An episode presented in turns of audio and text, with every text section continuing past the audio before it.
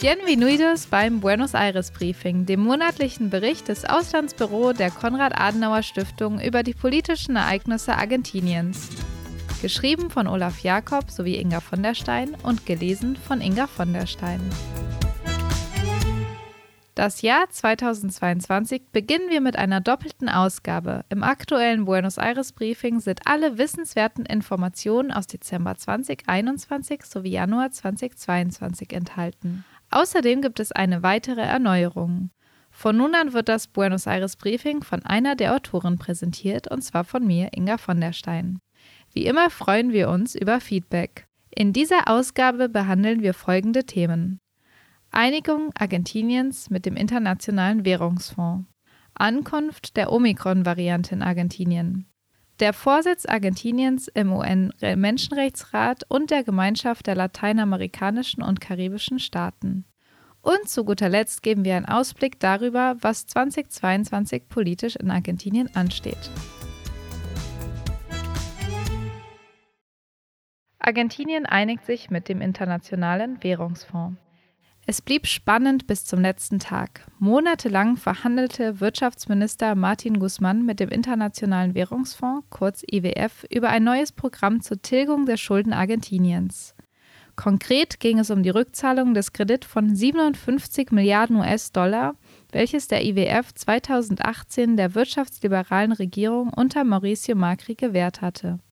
Von dem historischen Rekordkredit wurden 44 Milliarden US-Dollar ausgezahlt und müssen dementsprechend auch zurückgezahlt werden, inklusive Zinsen. Im ursprünglichen Zeitplan sollte die Rückzahlung bis 2024 abgeschlossen sein. Die liquiden Reserven Argentiniens werden allerdings als niedrig eingeschätzt. Auf dem parallelen Devisenmarkt ist der Peso weniger als die Hälfte des offiziellen Kurses wert. Die jährliche Inflation liegt bei über 50 Prozent. Der 28. Januar 2022 galt als Stichtag, da an diesem die erste Rate der Rückzahlung in diesem Jahr fällig wurde. Am Morgen herrschte noch Ratlosigkeit. Gegen Mittag veröffentlichte die Regierung eine aufgenommene Videobotschaft des Präsidenten Alberto Fernandos von Frente de Todos. In dieser kündigte das Staatsoberhaupt an, dass eine Einigung mit dem IWF e erzielt worden sei. Diese stelle keine Bedingungen und Argentinien sei in der Lage, seine Souveränität auszuüben. Das neue Abkommen sieht eine Laufzeit von zweieinhalb Jahren vor. Die argentinische Regierung willigt ein, bis 2024 das Haushaltsdefizit auf 0,9 Prozent zu verringern. 2021 lag das Defizit bei 3 Prozent. Im Gegenzug verlängerte der IWF die Laufzeit für die Rückzahlung der Schulden auf zehn Jahre bis auf 2032. Auf Auflagen wie etwa die Forderung nach einer Kürzung der Sozialausgaben verzichtete der IWF. Das Programm ist allerdings noch nicht in trockenen Tüchern. Einerseits muss das Abkommen vom Exekutivkomitee des IWF und andererseits dem argentinischen Kongress gebilligt werden.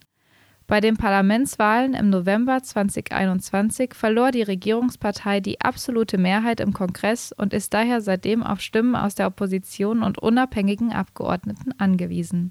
Wir berichteten. Im Dezember 2021 lehnte die Opposition überraschend den Haushaltsplan für 2022 ab.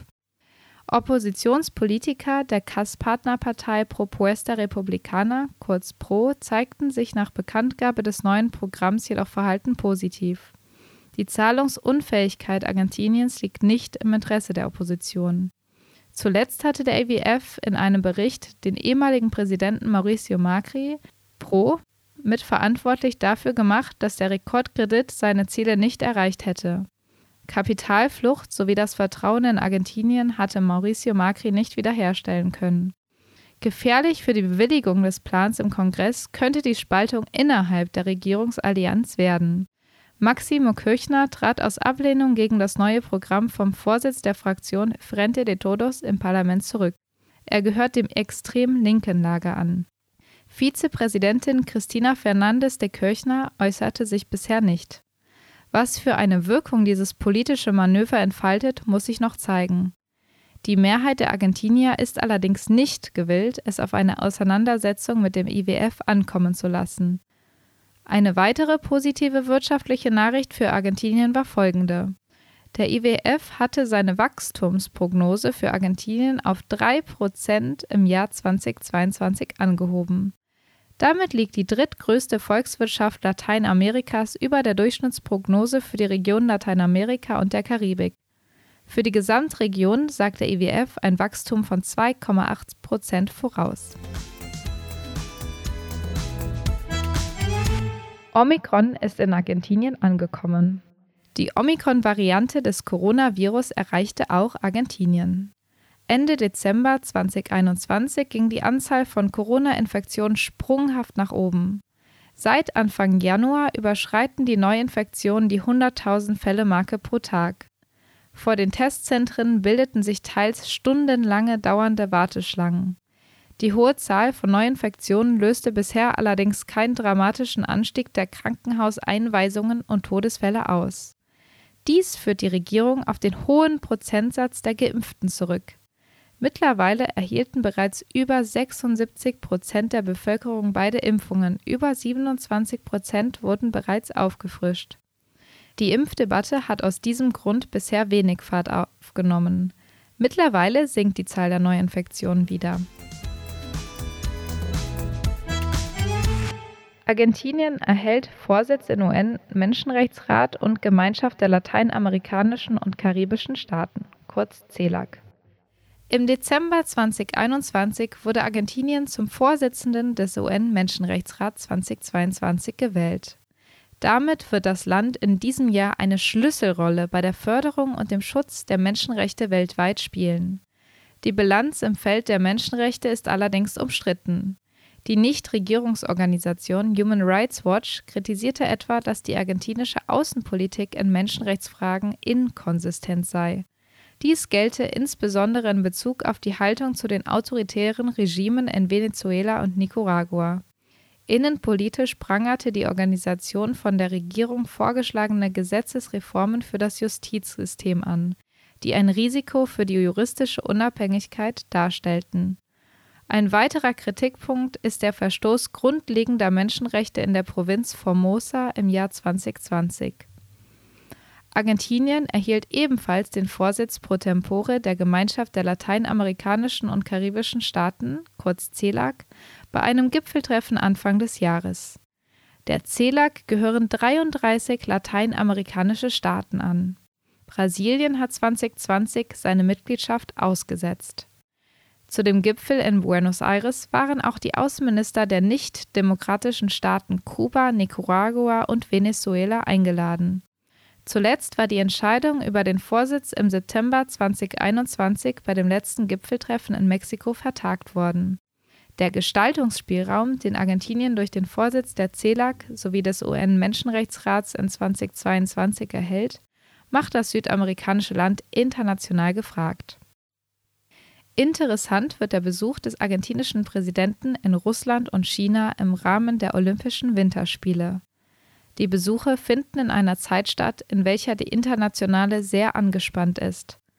Alberto Fernandez vertritt nicht nur Argentinien, sondern ist auch Sprachrohr der CELAC. An dem Boykott der Olympischen Spiele, wie etwa durch die USA, beteiligt sich Argentinien nicht. Die Zusammenarbeit zwischen Argentinien und Russland hat sich während der Präsidentschaft von Alberto Fernandez intensiviert. Nach Weißrussland war Argentinien das erste Land, welches die Vakzine Sputnik autorisiert hat. Argentinien hat sich in der Weltgesundheitsorganisation dafür eingesetzt, den russischen Impfstoff zuzulassen.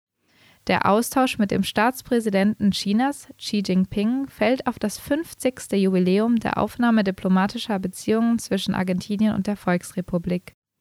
Im Dezember 2021 hatte der CELAC erst einen gemeinsamen Aktionsplan mit der Volksrepublik China für 2022 bis 2024 unterzeichnet. Dieser Plan sieht eine verstärkte Kooperation in sensiblen Bereichen wie Sicherheit und 5G-Mobilkommunikation vor.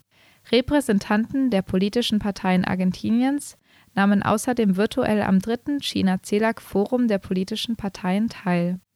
Es beteiligten sich führende Politiker und Vertreter aus Lateinamerika und der Karibik, unter ihnen der argentinische Verteidigungsminister Jorge Tayana.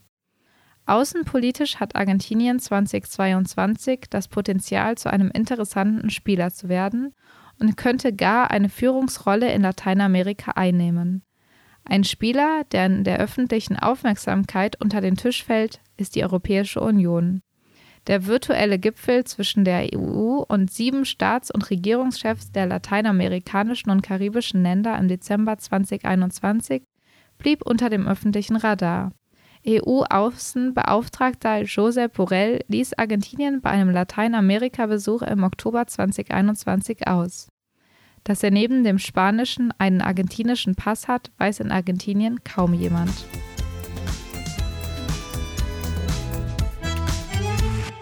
Ausblick für 2022 Regional Argentinien übernimmt den Vorsitz der CELAC. Der neunte Amerika-Gipfel wird im Juni 2022 von den USA organisiert. Dieser bringt die Staats- und Regierungschefs der Länder, die in der Organisation amerikanischer Staaten Mitglied sind, zusammen. Der Konkurrenzkampf zwischen CELAC und dieser Organisation, die kurz OAS genannt wird, könnte sich 2022 zuspitzen. International Argentinien übernimmt 2022 zum ersten Mal den Vorsitz im UN-Menschenrechtsrat.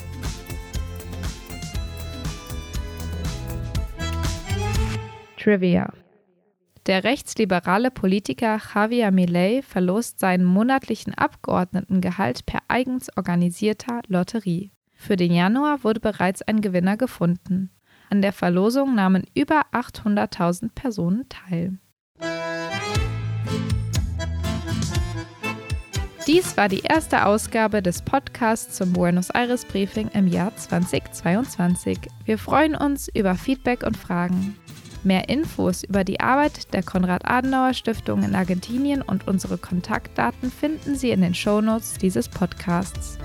Wenn Ihnen dieser Podcast gefallen hat, abonnieren Sie uns doch gerne, sodass Sie keine neue Folge verpassen. Muchas gracias fürs Zuhören. Un abrazo aus Buenos Aires und wir hören uns erneut im nächsten Monat. Hasta luego!